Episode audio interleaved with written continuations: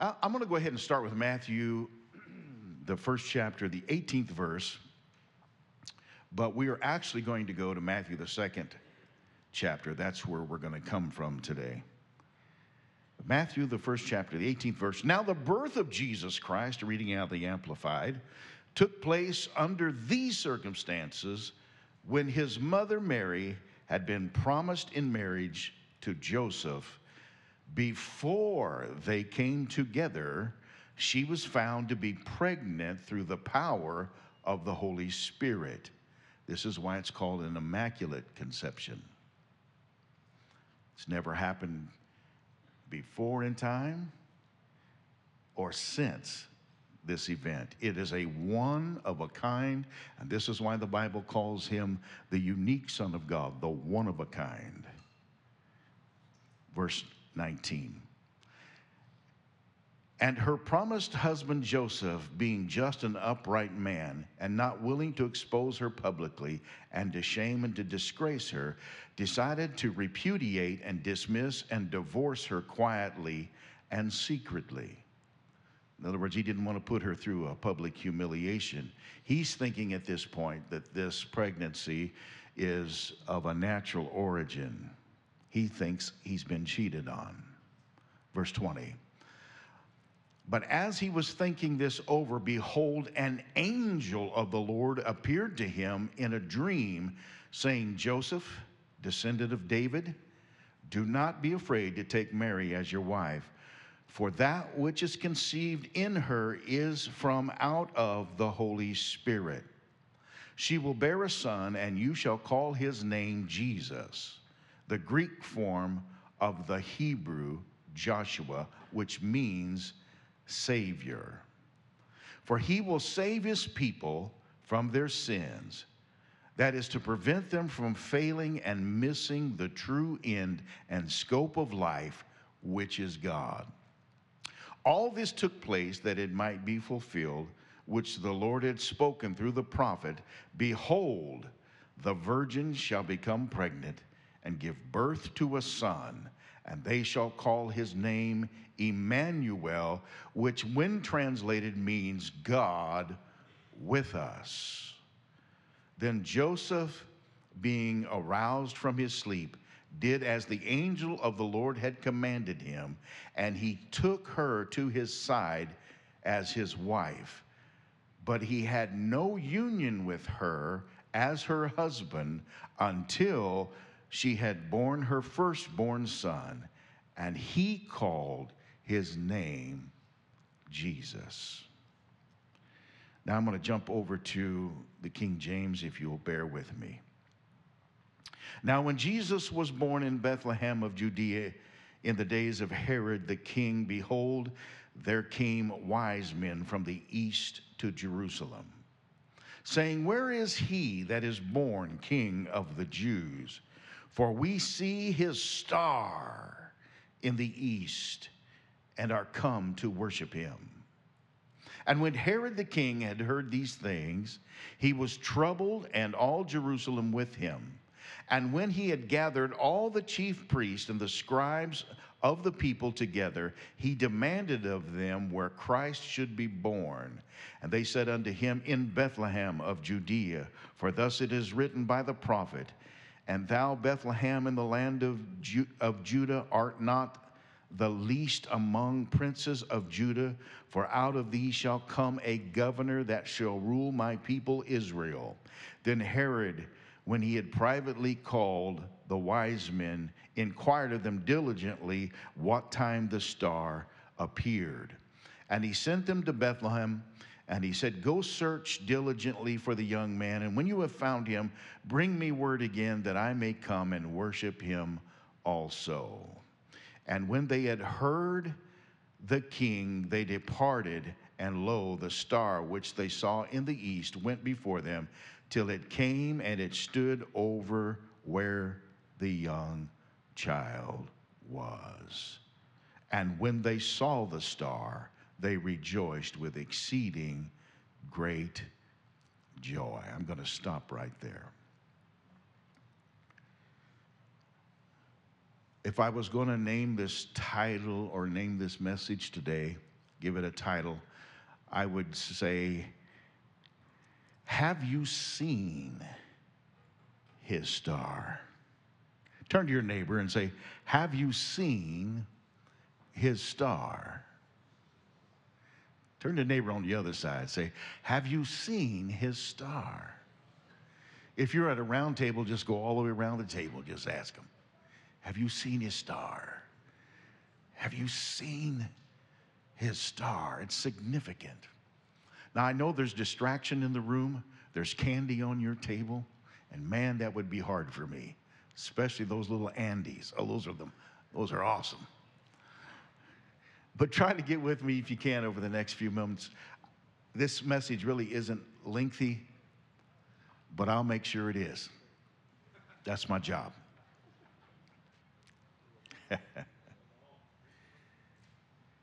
so, who were these wise men?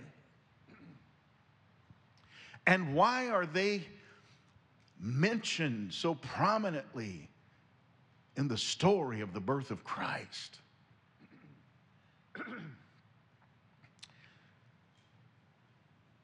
Catholic tradition, which gives us what we call the Advent.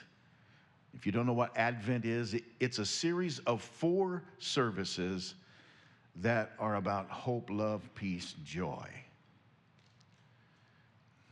It's a man made thing, it's not necessarily a biblical thing, and yet it upholds biblical principle because Jesus gives us all four of those main ingredients that we need in this life. But the Catholic Church also claims to know who the wise men are. Now, some scholars say there may have been more than three. Three are, we, we, we gather the thought of three from the gifts that were brought. But many scholars say there could have been as many as 70. I don't know. But history records three men that they claim came and brought gifts unto the Christ child, Jesus. Their name is Melchior from Persia, Gaspar from India, and Balthazar from Arabia. They're called the magi, which is magos in the Greek. And that Greek word magos means magic. Turn to your neighbor, there's, say there's something magic about the birth of Jesus Christ. but not magic like we're thinking, not magic like the world talks about. The Persian word is the word ma- mega, megapati. I'll get it out. Megapati. It does not megapati, megapati. It's a title given to the priest of the Zoroastrianism. Zoroastrianism. Today we call them astrologers. Now, I don't know if you know this or not, but if we went back to the original calendar in the way the original Hebrew calendar was, we wouldn't celebrate just 12 months of the year, we would have 13 months in a year. And our new year would start in the month of March. If the world went back to that, we could follow the signs that are in the sky the same as these men that have been mentioned. This is how they were able to read what was happening in the constellations. They saw Virgo passing into Leo. They knew a king, but not just a king, a king, a God like king is about to be born. The biblical reference of the Magi represents Matthew's poke at Pharisees. It's believed that Matthew was a Pharisee. And what he's poking at the Pharisees about is that it was the Gentiles who came up with the recognition of the importance of Jesus as Messiah, that even foreign Eastern wisdom was greater than that of Israel at the time of the appearing of Christ. He's poking them, he's gigging them like Jesus did when he walked here on the earth. Why? Because they were dead 400 years of prophetic silence had just passed at the birth of Christ. They were dead to hearing the voice of Christ because church, as they knew it, had become about posturing. It had become about everything but what it should be. And we'll talk about that in just a moment. The Magi's gifts, frankincense, gold, and myrrh, were gifts given not just to a king, but to a God recognized as king. Now, I don't know if you understand this or not, but in the traditions of antiquity, kings were often referred to as gods. They wanted to be gods, but this time a real God king was born whose origins weren't of the earth. Every other king who claimed to be God had origins of this earth. You could know who their father and their mother was. But this one, they didn't have DNA testing in the day, but if they had, they would have found out this ain't Joseph's son. And that was already a rumor going around the watering hole. This is why Jesus had trouble when he came to his own people in his own region. He couldn't even heal but just a handful of people because people couldn't believe in him because they'd heard the rumors.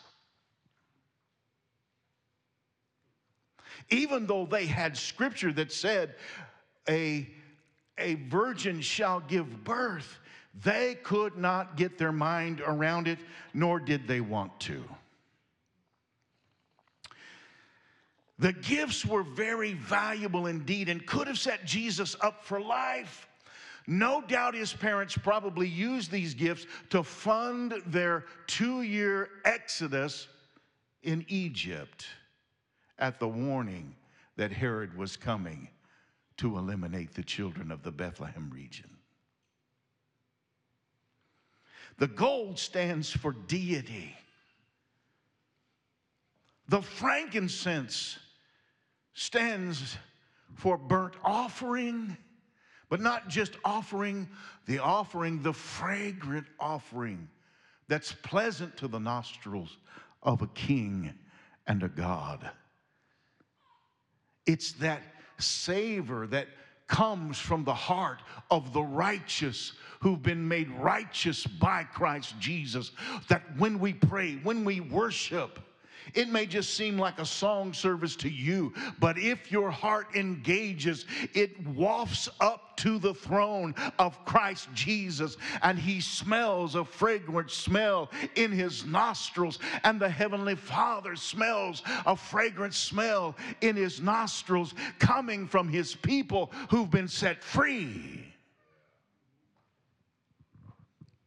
Mm-hmm. And myrrh speaks to the bitterness of the death. Boy, that was a good one. I got a little extra in there. The death of Christ and how he would suffer to set you free. Myrrh is an embalming fluid an embalming spice. And every king was embalmed because they wanted their legacy to last forever. They wanted to leave behind memory of their greatness.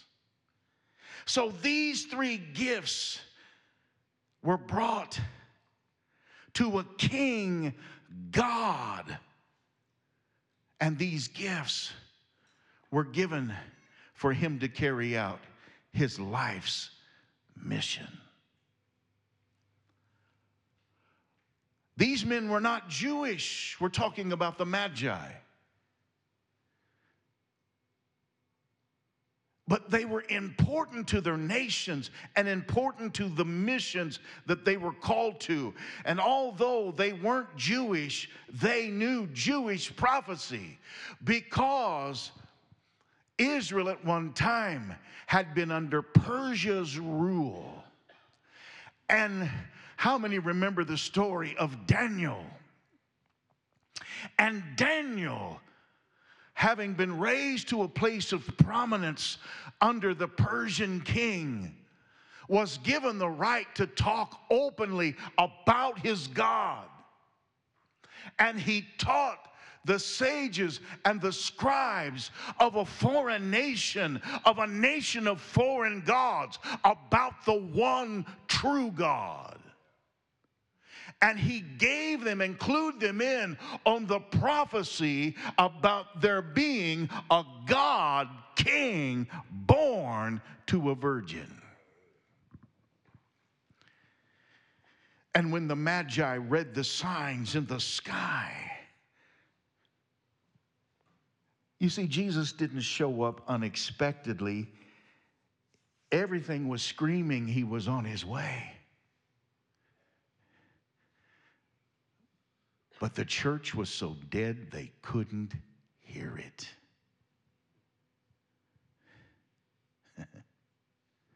These men were of pagan religious belief, yet they had the power to interpret the signs given in the constellations that pointed to the birth of an unusual king.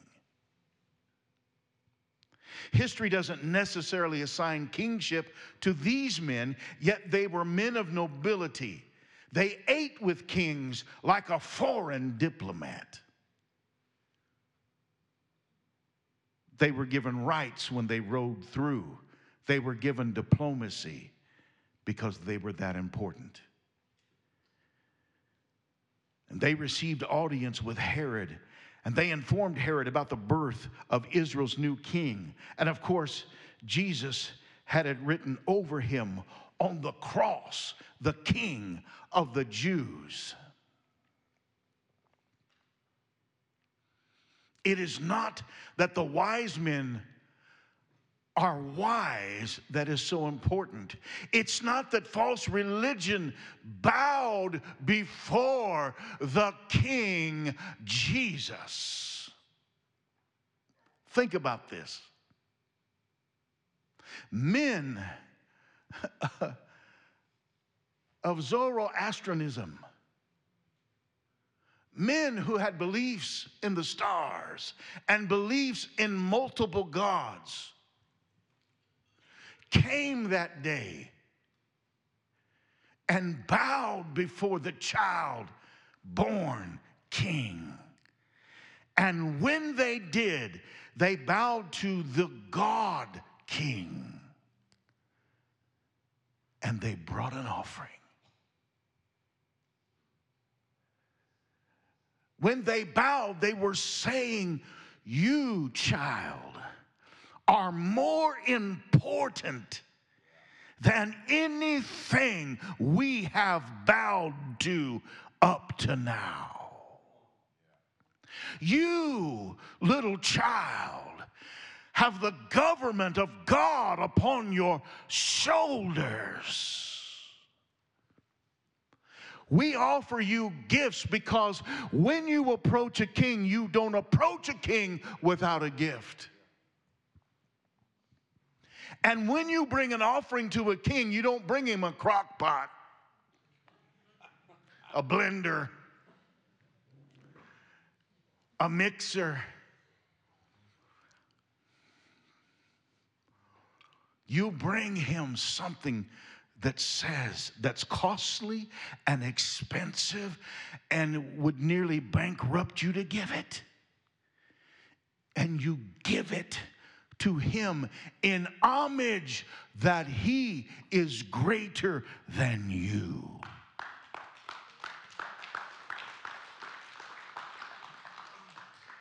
That he is worth more than you can give.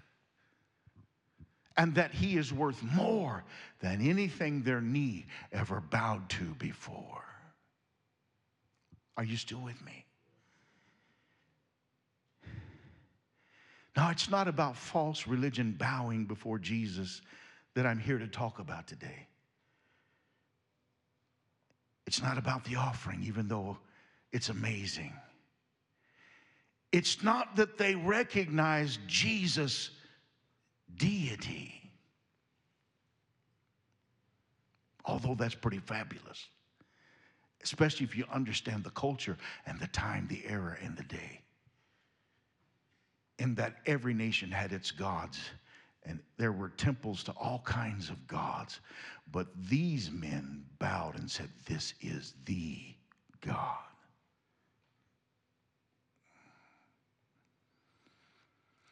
What stumps me is why did forward, foreigners recognize Jesus coming?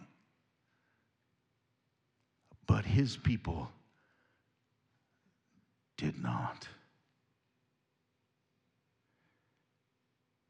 I hope that's as heavy in the air as it felt when I released it.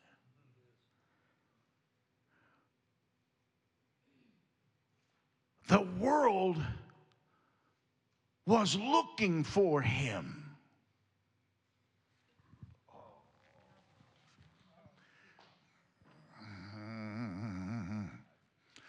The world was looking for him.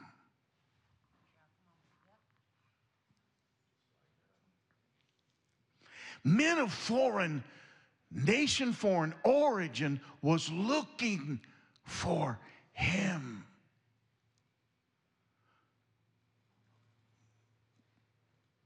But not his own.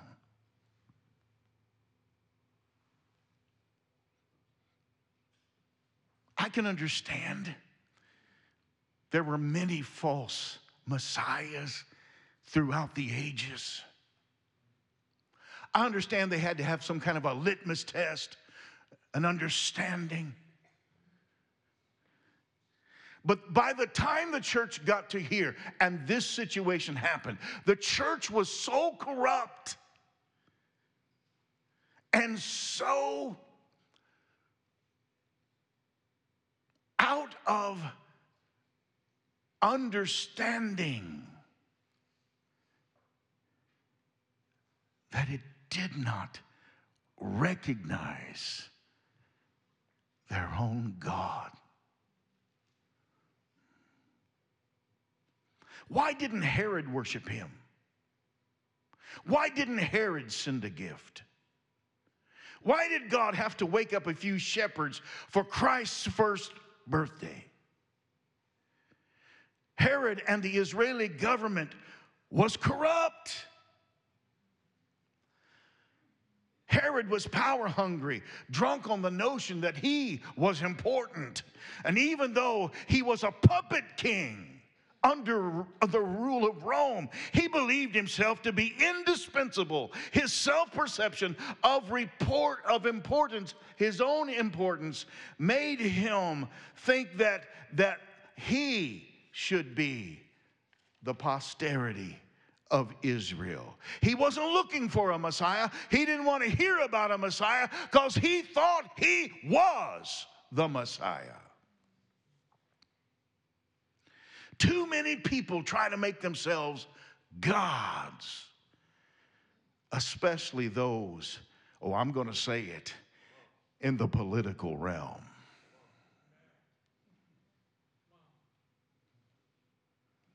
Where was the church? Where were the chief where was the chief priest? Where were the Pharisees? Where were the Sadducees? Where were the prophets? Where were the seers? Where were the lawyers of the law?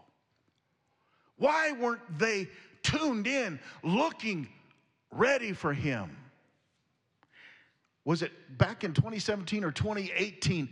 This same sign passed over our region, where Virgo moved into Leo. There was a, a little bit of hoopla made about it, but no one has realized that the sign of his coming has happened for a second time.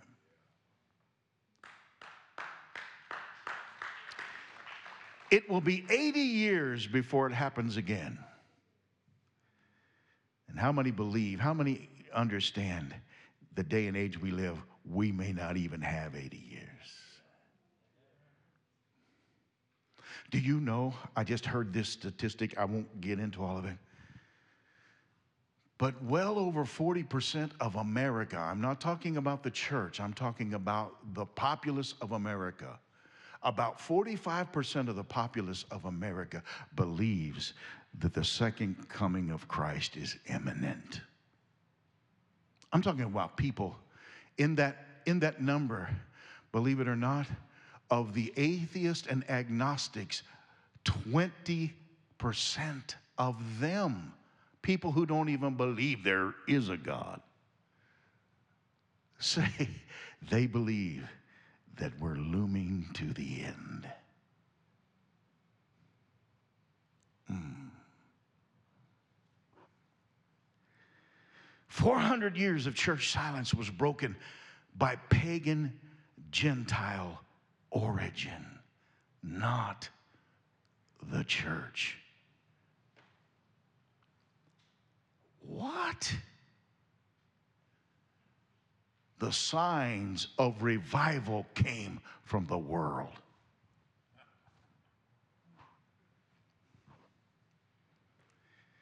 If we've got 40% of America that's going, oh my gosh, something bad's about to happen. That means there is a ripe harvest field waiting for the church of Jesus Christ if we stop placating and playing around inside the walls. Oh, I know that's tough. Stop it, Pastor. This is party day. How did the carriers of the truth miss this? Why was his coming met with opposition instead of embracing him? Why were angels dispatched to celebrate and to announce his arrival? Think about what I'm about to say. Why did God dispatch angels? Because he couldn't find a proper welcoming committee on the earth.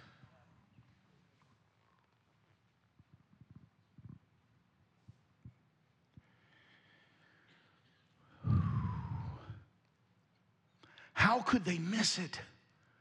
Why would they resist him? Shepherds were invited by angels to come celebrate at the birth of heaven and earth's unique king. Because they were the only folk in the region with enough knowledge of the word to understand the moment they were in. These people were humble enough to worship in wonder and awe and to marvel at the fulfillment of the early prophets when the early prophets gave the shepherds the sign that would let them know when the Messiah had come. For when you find a child born of a virgin lying in a manger, you see, the shepherds, when they raised the lambs for sacrifice, they were looking for a spotless lamb without mark, without mar, without uh, even a speck of color that shouldn't be there. And when they found that lamb and they were newborn when they found them, they would bind them cloth, swaddling cloth, and they would set them in the feeding trough the manger because they were set apart for spiritual use and sacrifice unto God. The angels invited the shepherds because they knew they were the only one in tune enough to understand this sign. And they went away praising God and telling everybody in the region what their eyes had beheld.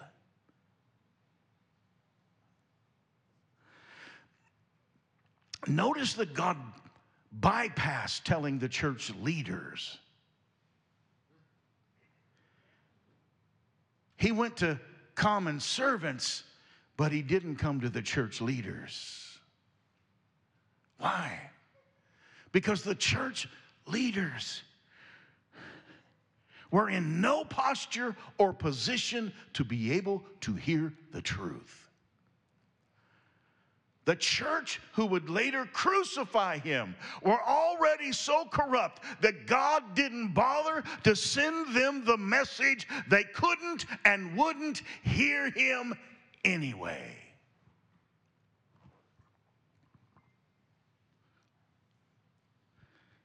What danger is a godly nation in when the church can't hear God?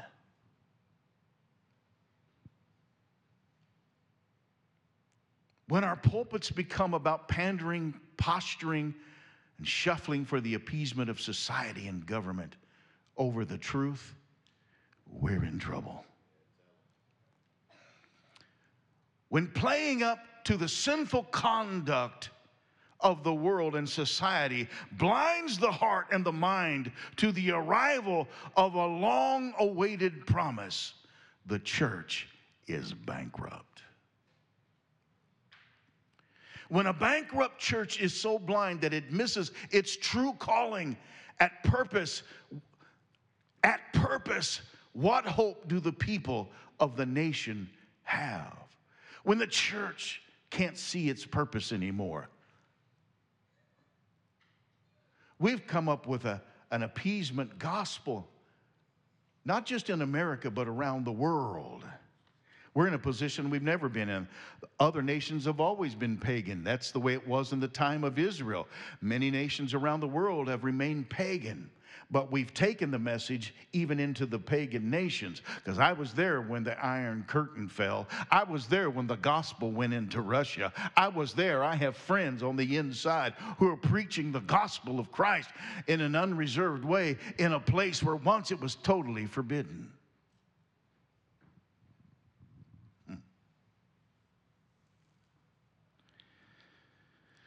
So, where are we, Church of Jesus Christ? From whatever nation you might be watching from today, where are you, church? When government fails to recognize God, it's because the church is too silent about the truth. So social conscience begins to set the morality of the time. The government always listens to the loudest pulpit. But the world is never more in danger than when God stops speaking to the church. Jesus should have been celebrated, not crucified. He should have been set upon a throne. He should have been treated like a king. His coming and his mission were to wake up the church, but instead, he had to start a new movement. And the church's rejection of God's promise brought about great judgment and destruction in 70 AD.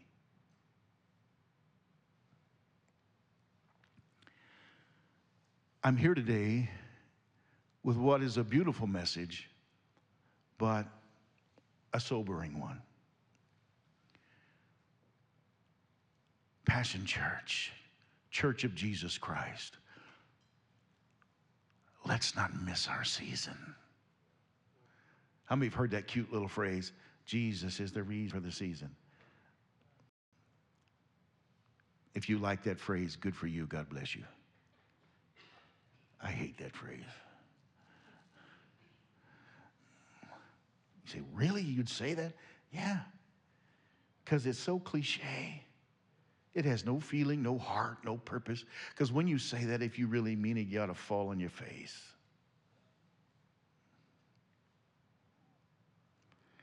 Let's not miss our season. We are posturing around the globe to repeat a past apostasy. We must announce his coming and we must tell the world. For the longest time after the baptism of the Holy Spirit on the day of Pentecost, the disciples turned the world upside down, and for generation to generation, decade to decade, and millennium to millennium, we have been preaching a life changing message that turns the world upside down. Many nations have been reshaped and reformed because of the message of Jesus Christ. Countless souls have been born again. And I feel that we're looming on the final push of the church of Jesus Christ. As we feel the closing in of the time and the age in which we live, we must be about the Father's business. Who can say amen to that? He's coming. I'll say that again. He's coming. Get ready. Get ready. Get ready. This isn't about hoarding. This isn't about doing what I can get done uh, so that I fulfill my own personal want and gain. This is about telling a world that's desperate for him, who can feel that judgment is looming over the world. It's strong within them. They know something has got to give. They're waiting for a church uh, who still hears their God. They're waiting for a church who still moves in the manifestation of his power, who, when they lay hands on you, you feel, boom, a transference of the power and the spirit of the presence of the Holy Spirit. It changes you from the inside out. They're still waiting for those of us uh, who can lay hands on the sick uh, and they recover. They're still waiting they want to know there is a God, there is a king over mankind, filled with the power of God Himself.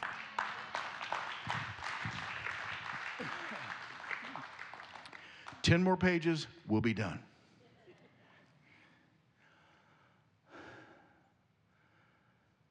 We cannot follow the patterns of the past. We don't need pagan announcers or foreign missionaries. Church, we just need to get back to relationship with Christ Jesus. I want to follow in the footsteps of the late but powerful Kathryn Kuhlman. When they tried to nail her down and say, what is it? What is the, the formula of your success? Do you pray for hours before each service? Here's what she said.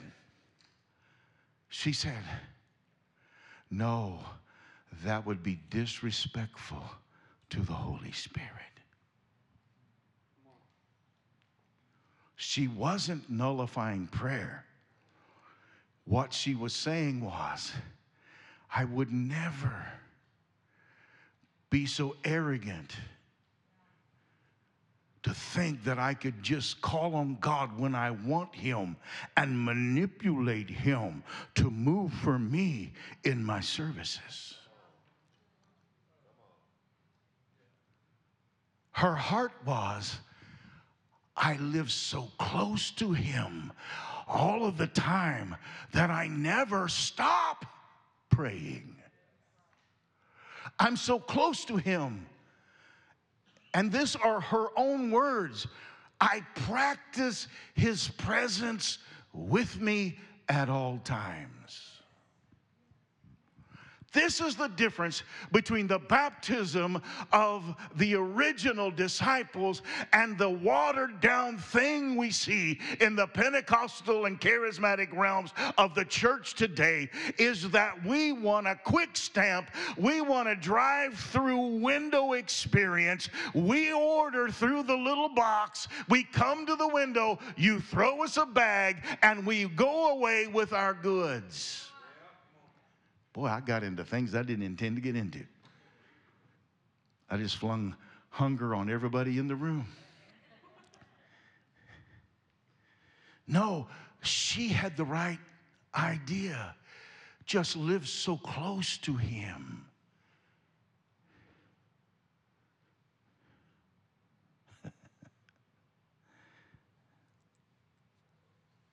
I got to tell this story.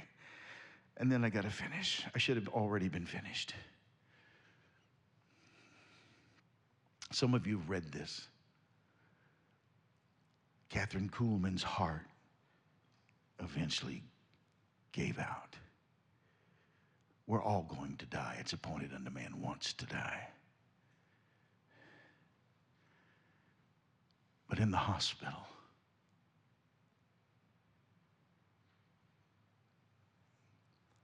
she made comment to one of her nurses. And this nurse has made this public in some Benny Hinn meetings. She made a comment that she just wishes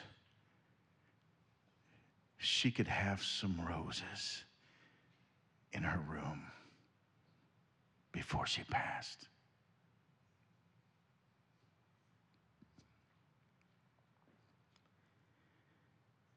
At the moment of her passing,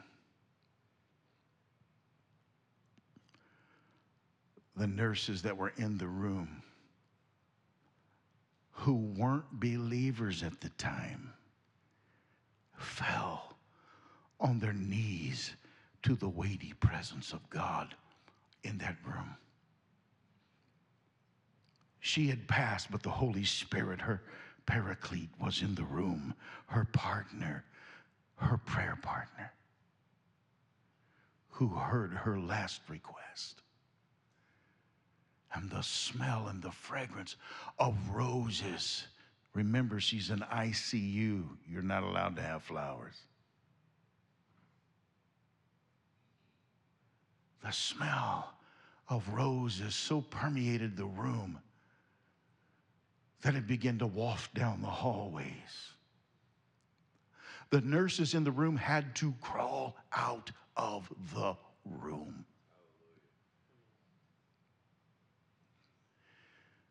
That, that heavy fragrance of rose went all the way down the hallways, down the elevator shafts, until the entire hospital smelled like roses.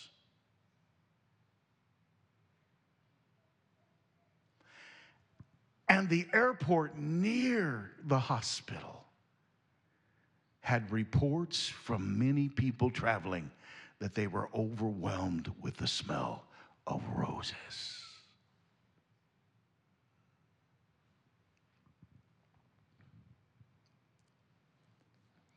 That's the relationship we need with our God. That even in our death, someone is resurrected to life.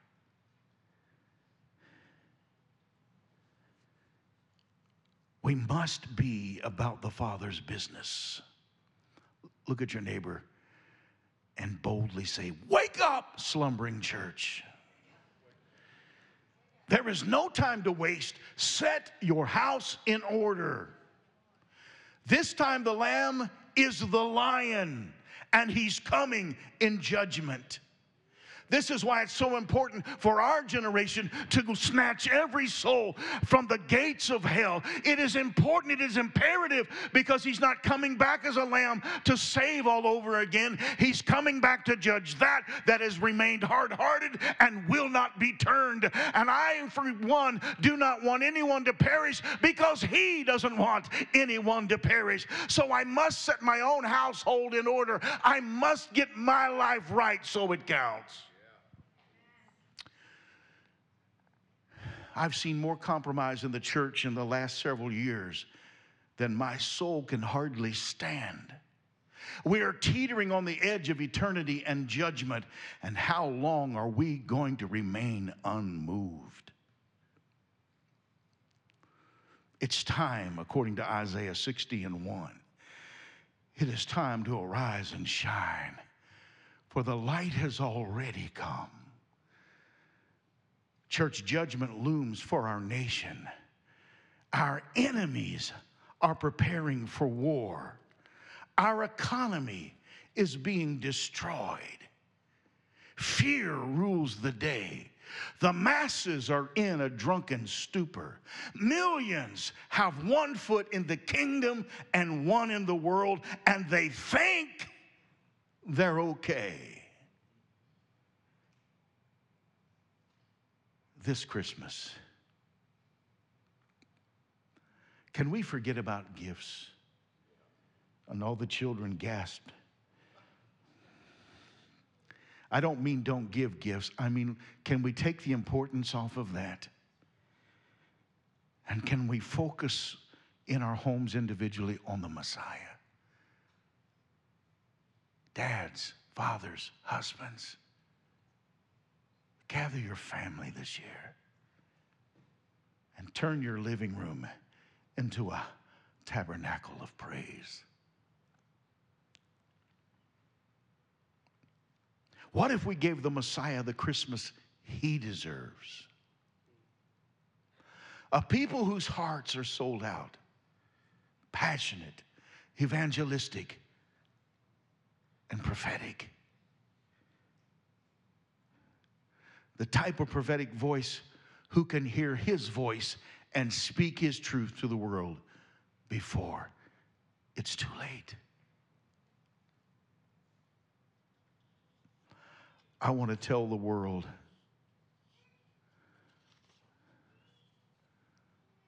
in a way that is convicting. And this is my final statement.